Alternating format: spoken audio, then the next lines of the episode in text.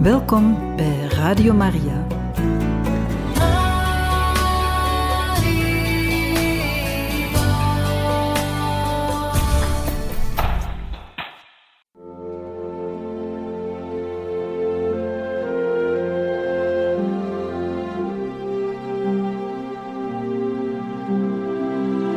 Beste luisteraars van Radio Maria, welkom bij het programma Catechismus. Een overweging bij de geloofschat van de kerk.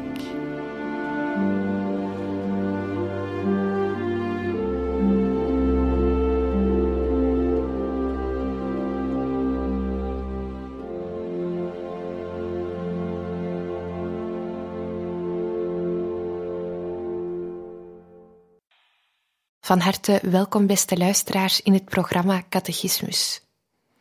Vandaag luisteren we verder naar de tweede aflevering over het symbolum van het geloof, een catechese-reeks gegeven door priester Daniel de Witte. Beste luisteraars, we zijn bezig met de reeks catecheses over het symbolum van het geloof, over de twaalf artikelen. Vandaag zou ik willen verder gaan met het eerste artikel. Ik geloof in God, de Almachtige Vader, Schepper van hemel en aarde. Maar eerst bidden wij tot de Heilige Geest om inzicht en om licht. Kom, Heilige Geest, vervul de harten van uw gelovigen, ontsteken hen het vuur van uw liefde. Zend uw geest uit en wij zullen herschapen worden, en gij zult het aanschijn van de aarde vernieuwen. God onze Vader, altijd opnieuw hebt gij door het licht van de Heilige Geest de harten van uw gelovigen onderwezen. Wij vragen u dat wij door diezelfde Geest mogen komen tot waar inzicht in uw goddelijk wezen en ook tot de juiste kennis van Jezus Christus, uw Zoon, die ons u heeft geopenbaard. Amen.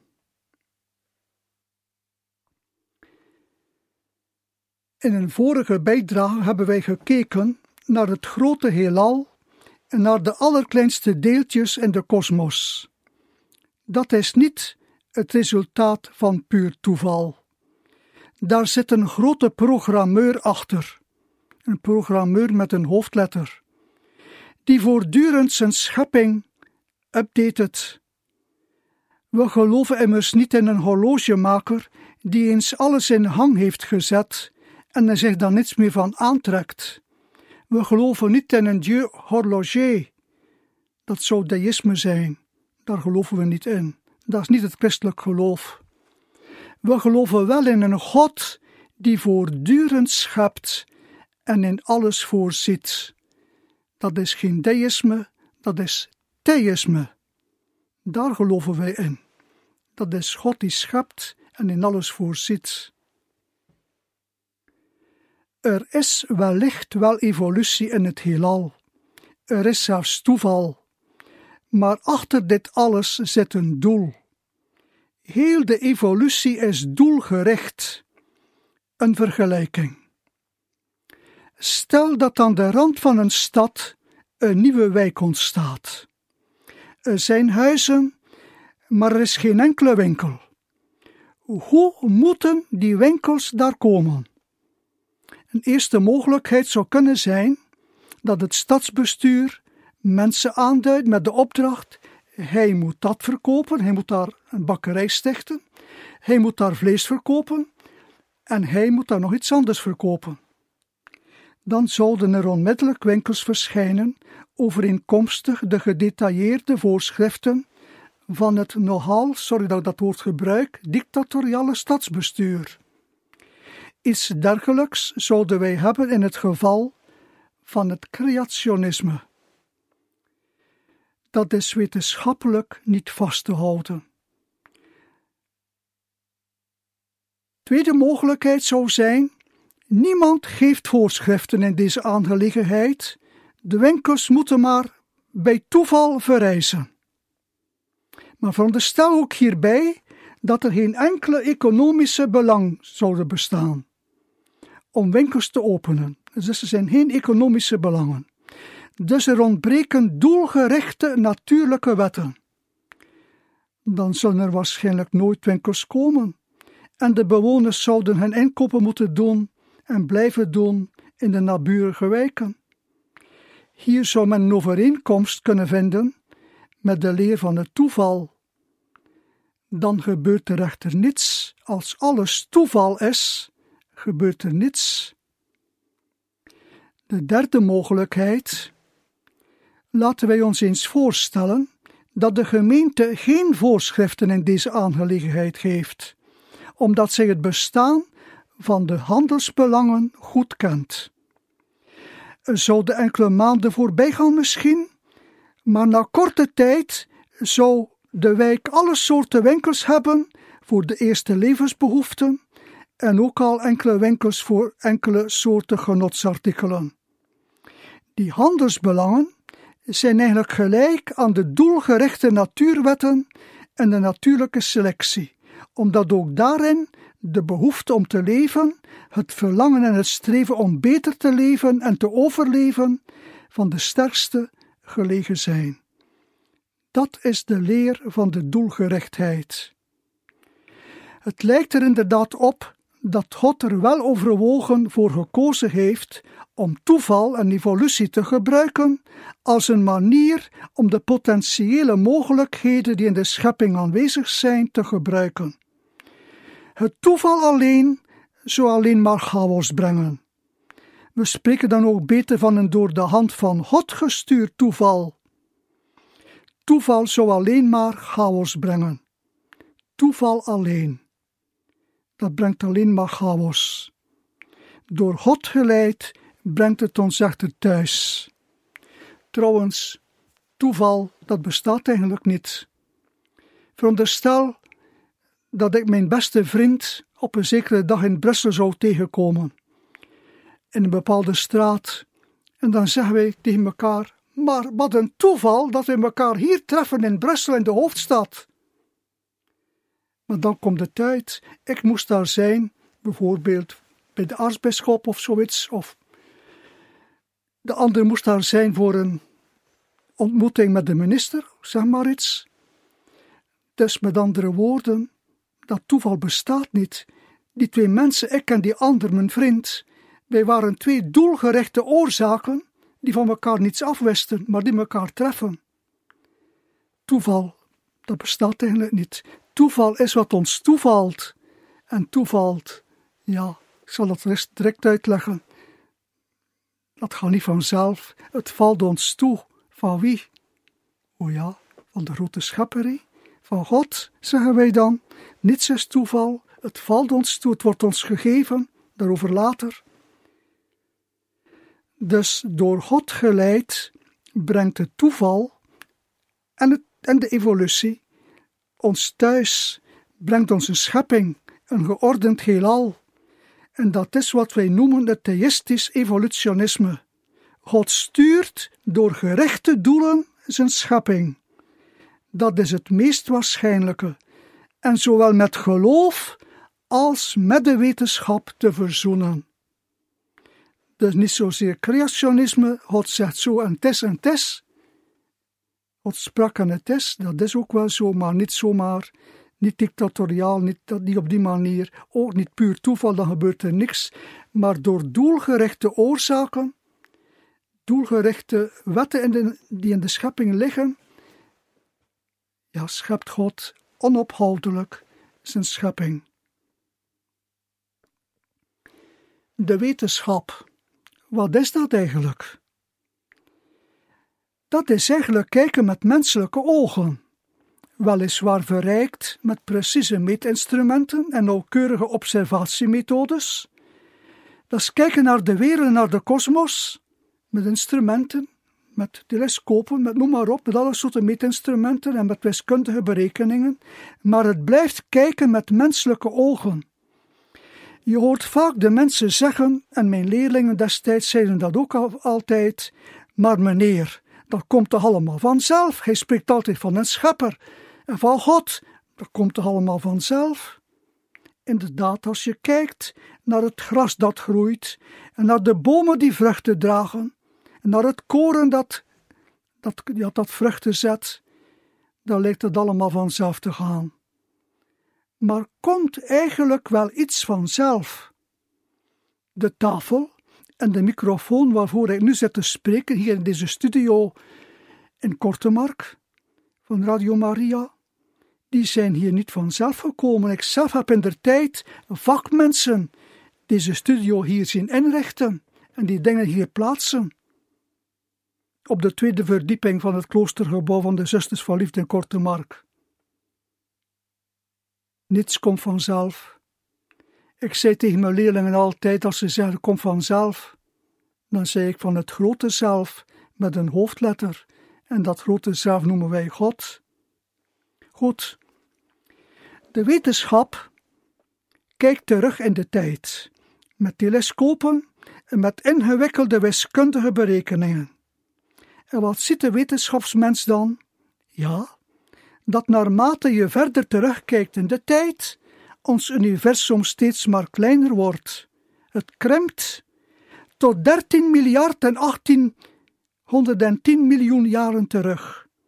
Dan ziet men een heel klein bolletje, een oeratoom zou je dat noemen. Volgens de wetenschap is dat oerdingetje ontploft. Dat is de grote Big Bang of de oerknal. 13 miljard 810 miljoen jaar geleden gebeurd. Voorbij die oerknal, zegt de wetenschapsmens, kan je niet kijken. Dat is een van de wetten van Planck. Van wat er was één seconde voor die grote Big Bang, weten en kunnen we niets meer weten. Volgens de wetenschap is dat oeratoom na de ontploffing steeds gaan uitdijen. En zo ontstond het heelal, dat ook nu nog steeds uitdijt en groter wordt. En dat is een heel raar iets. Je moet niet zeggen dat dingetje is gaan groeien in de ruimte. Die ruimte was er nog niet en de tijd was er ook niet. Dat oeratoom, dat oerdingetje, is gaan groeien en heeft de ruimte en de tijd eigenlijk geschapen als je wil. Komt allemaal, zet altijd maar voort uit en nog altijd is dat bezig. Een heel raar iets. Dus niet die ruimte was er en is meer en meer gevuld door sterren en planeten die eerst allemaal in dat verborgen, verborgen zaten dat oeratometje. Nee, niets van. Er was geen ruimte, er was ook geen tijd. Dat is allemaal door dat uitdijen altijd maar dat gaat steeds verder. De vraag die je nu kan stellen is: van waar kwam dan dat eerste atoom? En van waar komt dat uitdijen allemaal? Als je eenvoudig bij de evolutieleer zou blijven, heb je eigenlijk niets verklaard. De vraag blijft: van waar komt dat allemaal? Ons geloof zegt dan: dat is het werk van een grote programmeur met een hoofdletter, van een grote schepper die wij God noemen. Maar dat is al een geloofsuitspraak. En eigenlijk is dat geen wetenschappelijke verklaring. God is niet te zien, niet te meten, niet met telescopen waar te nemen. Nee, we kunnen hem wel veronderstellen en soms voelen wij ook zijn aanwezigheid aan. Maar dat is niet meer het niveau van de wetenschap. Dat is al interpretatie van wat je ziet, interpretatie van de feiten. En deze interpretatie is niet onlogisch en zeker niet onredelijk, maar is strikt genomen niet meer wetenschappelijk. Het is een geloofsantwoord. Het geloof heeft antwoorden op het waarom van de dingen, op de waarom-vragen. De wetenschap zoekt hoe alles in elkaar zit. Ze stelt hoe-vragen. Het geloof hoeft niet in tegenspraak te zijn met die wetenschap maar het moet wel op zijn plaats blijven. Zo moet ook de wetenschap op haar plaats blijven. De wetenschap moet nederig blijven en durven zeggen dat ze niet weet van waar dat allemaal komt wat ze ziet en meet. En meestal doet de wetenschap dat ook. Als je wetenschappelijke werken leest, dan zeggen zij duidelijk: buiten tijd en ruimte kunnen wij niets weten. Dus de wetenschap, als ze bij haar leest blijft, schoenmaker blijft bij je leest, dan kan zij niet zeggen God bestaat, maar ze kan ook niet zeggen God bestaat niet. Dat kan de wetenschap niet. En als de Bijbel zegt, en als wij in ons geloof zeggen God bestaat, ja, dan is dat een geloofsuitspraak, dat is een antwoord op de uitnodiging die zit in alle dingen, op dat appel dat op ons wordt gedaan. En waarin wij voelen, hier is iemand aan het werk, iemand met een hoofdletter, een grote programmeur.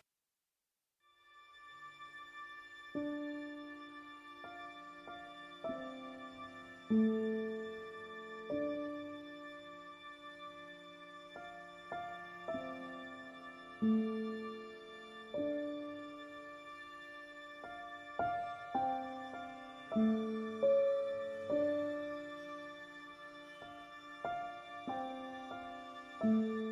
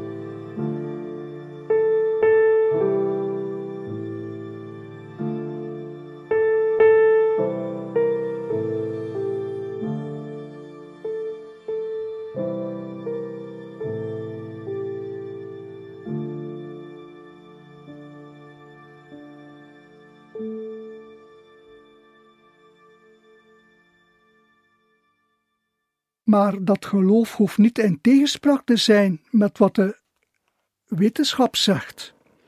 Laten we een keer kijken naar het eerste boek van de Bijbel, het boek Genesis. Daar staat dat God, zeker in het eerste verhaal, hoofdstuk 1 van Genesis, God heeft alles geschapen in zeven dagen. Dat is eigenlijk geen wetenschappelijk verhaal.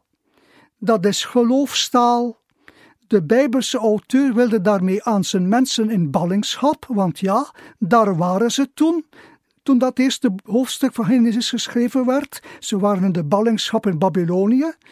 De schrijver wilde daarmee aan zijn mensen uitleggen dat hun God, van wie ze dachten dat hij hen vergeten had, dat hij de schepper is van al wat is, en groter dan die goden Marduk en consorten, voor wie hun overheersers grote praalstoeten hielden. Bovendien wilde de Bijbelse schrijver hen uitleggen dat een werkweek bestond uit zes dagen om te werken en een zevende dag om te rusten en om God te eren. In zo'n weekschema zitten we nu nog altijd, ook al hebben wij nu een weekend van twee dagen en ook al vergeten velen dat God de Schepper ook geëerd en gediend wil worden. Men heeft in de tijd van de Franse Revolutie de werkweek of de leefweek van een mens willen terugbrengen of veranderen in weken van tien dagen. Dat heeft niet lang stand gehouden. Dat gaat ons, ons levensritme te boven, dat is niet ons ritme. We zijn mensen van van zeven dagen eigenlijk. En de Bijbelse schrijver heeft dat heel goed gezien. Zes dagen om te werken, nu nog vijf, normaal gezien, en dan een dag om God te eren en uit te rusten. Zoals God ook zelf op de zevende dag rustte van al het werk dat hij tot stand had gebracht. Maar dat is een uitleg volgens het geloof, dat is ook zien met je ogen, met menselijke ogen, maar dat is de God die je ontdekt hebt. En in de Bijbel is niet zozeer de God schepper het eerste wat de mensen waargenomen hebben of in geloofd hebben. Het eerste was dat God redt uit Egypte, uit de ballingschap en zo, uit alle soorten ellende en moeilijkheden in het bestaan, ook in het individuele bestaan van de mens. God is in de eerste plaats een redder, een verlosser. En dan, pas later hebben ze dan ook gezien, en God is ook de schepper van alles. En het is dat wat in dat eerste hoofdstuk van het boek Genesis staat, voor die mensen in ballingschap. God, de redder, je zit nu wel in ballingschap, maar onze God is groter dan al die goden die je daar ziet. Marduk en andere daar in Babylonië is veel groter. God is de schepper van alles en van allen. Dat heeft dat eerste Bijbelboek willen zeggen. En ook dat de mensen de zevende dag, de Sabbat, moesten onderhouden en rusten en God eren. Dus volgens ons geloof zit er achter alle werkelijkheid een groot verstand. En dat is ook niet onbelangrijk voor de wetenschap zelf, want als er in het universum geen rationaliteit zou steken, dan zou wetenschap eenvoudig niet mogelijk zijn. Dan had hij geen wiskunde, geen informatica en ook geen computers en al die technologische hoogstandjes waar we nu mee leven. Heel de mens heeft de mens beter dat allemaal uitgevonden? Nee, hij heeft dat niet uitgevonden. Beter is te zeggen dat heeft de mens gevonden. Het is een beetje zoals met een klein kindje dat zijn eerste kruipende bewegingen maakt in mama's keuken. Op een bepaald moment heeft het een doos met koekjes gevonden in mama's kast en het begint er zich te goed aan te doen. Heeft dat kind de koekjes uitgevonden? Nee, beste luisteraars. Het kind heeft de koekjes gevonden. En zo zaten ook de mogelijkheden voor al onze hoogtechnologische middelen al verborgen in de kosmos. En de mens heeft ze met zijn verstand ontdekt, heeft de wetmatigheden daarin ontdekt en de rationaliteit die erin zit, dat toegepast om hulpmiddelen te maken die zijn comfort en hopelijk ook zijn geluk vergroten. Nu zeggen sommige geleerden dat er nooit een Big Bang is geweest. Er zou alleen een inkrimpend heelal zijn geweest. En sommigen beweren zelfs dat ons nu nog steeds uitdijend heelal op de duur weer in zal krimpen en imploderen, in elkaar storten. Pater Daniel Maas, onze Vlaamse Norbertijn uit de abdij van Postel, die nu al een aantal jaren in Syrië verblijft, hij zegt dat we eigenlijk nooit gaan weten van waar het allemaal komt, heel ons universum. Maar zegt hij zo mooi, dat moet je niet verhinderen om s morgens door het dauwgras te lopen op je blote voeten en ervan te genieten.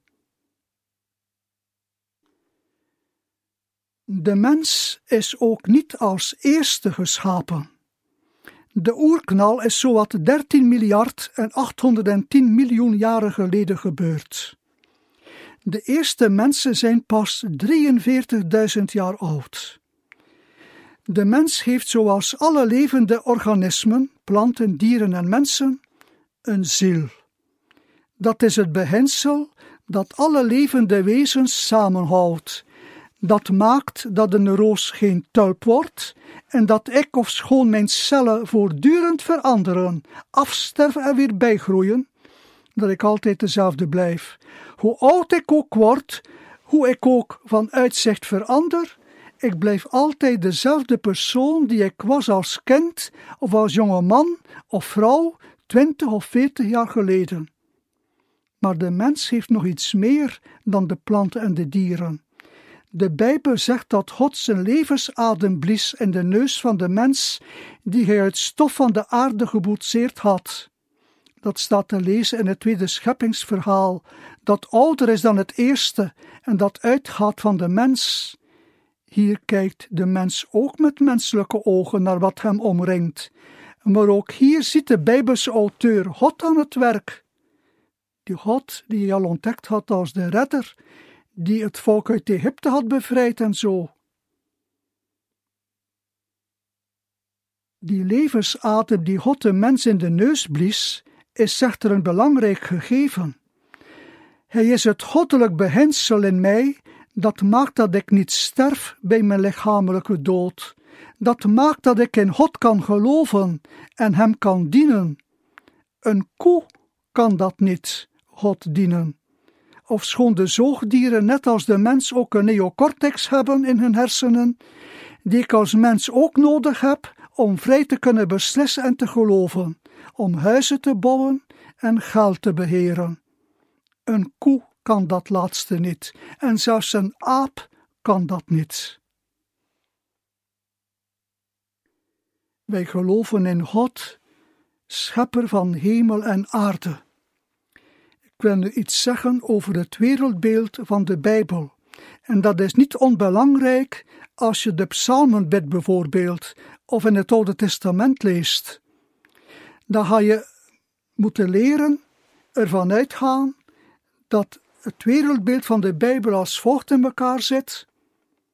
De wereld, de aarde, is een platte schijf, gegrondvest op palen die in het water staan. Daarboven is een fundament met een groot licht voor de dag, de zon, en een klein licht voor de nacht, de maan. En verder zijn er vele spotlichtjes, de sterren die aan het hemelruim staan. Boven dat firmament is er water, dat af en toe, als de hemelsluizen opengaan, regen laat vallen op de aarde. En boven dat water, boven het firmament, boven dat water, zit God, is de hemel. De Bijbelse mens heeft goed gezien. Wij zien dat ook. Dat is wat wij nog altijd zien met onze schamele mensenogen zonder meetinstrumenten en zonder telescopen en zo. Dat is wat wij zien.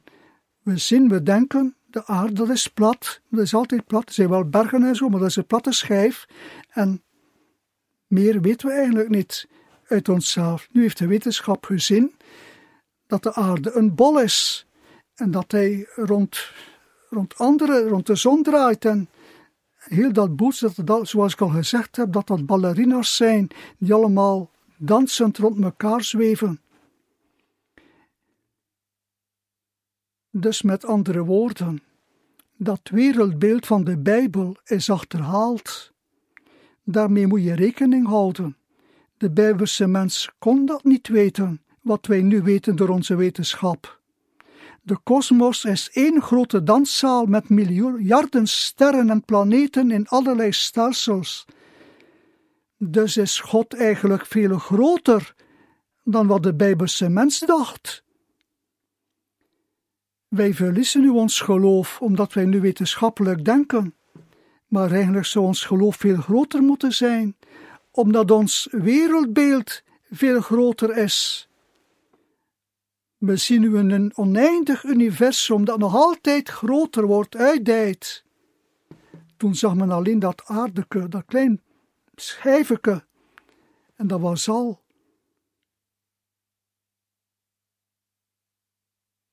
De hemel, dus ik ben aan het uitleggen, schepper van hemel en aarde. De hemel, dat is dat uitspansel, dat is dat firmament. Maar dat is ook een uitdrukking voor het onzichtbaar in Gods schepping. De Bijbelse mens wil daarmee zeggen de engelen en de geesten van onze overleden mensen. God is de schepper van al wat zichtbaar en onzichtbaar is. En ook het kwaad is in de Bijbel het werk van de ongehoorzaamheid van een groep engelen. Dat is van groot belang om dat zo te zien. De duivel is een gevallen engel die de mensen meesleept in zijn val. Met andere woorden, de duivel is dus niet zo groot als God, die totaal goed is.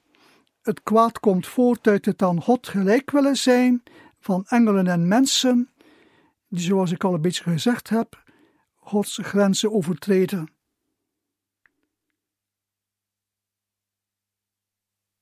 Maar dat is belangrijk, omdat God veel groter is. Het kwaad is eigenlijk een ontbreken van iets dat goed is. dat is eigenlijk het kwaad. Zoals ziekte eigenlijk een gebrek is aan gezondheid, is een tekort aan goed, maar meer is dat eigenlijk niet. God is absoluut en groter dan al het kwaad van heel de wereld en van alle tijden.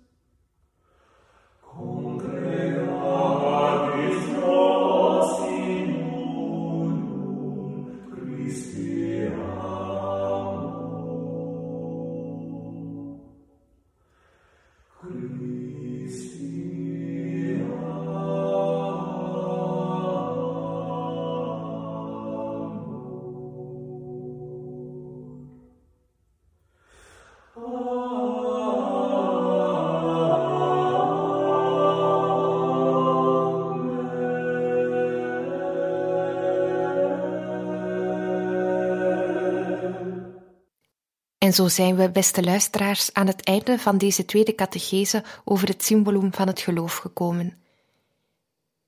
In de volgende catechese zal priester Daniel de Witte verder spreken over de almacht van God. Radio Maria wenst u nog een zeer mooie dag toe.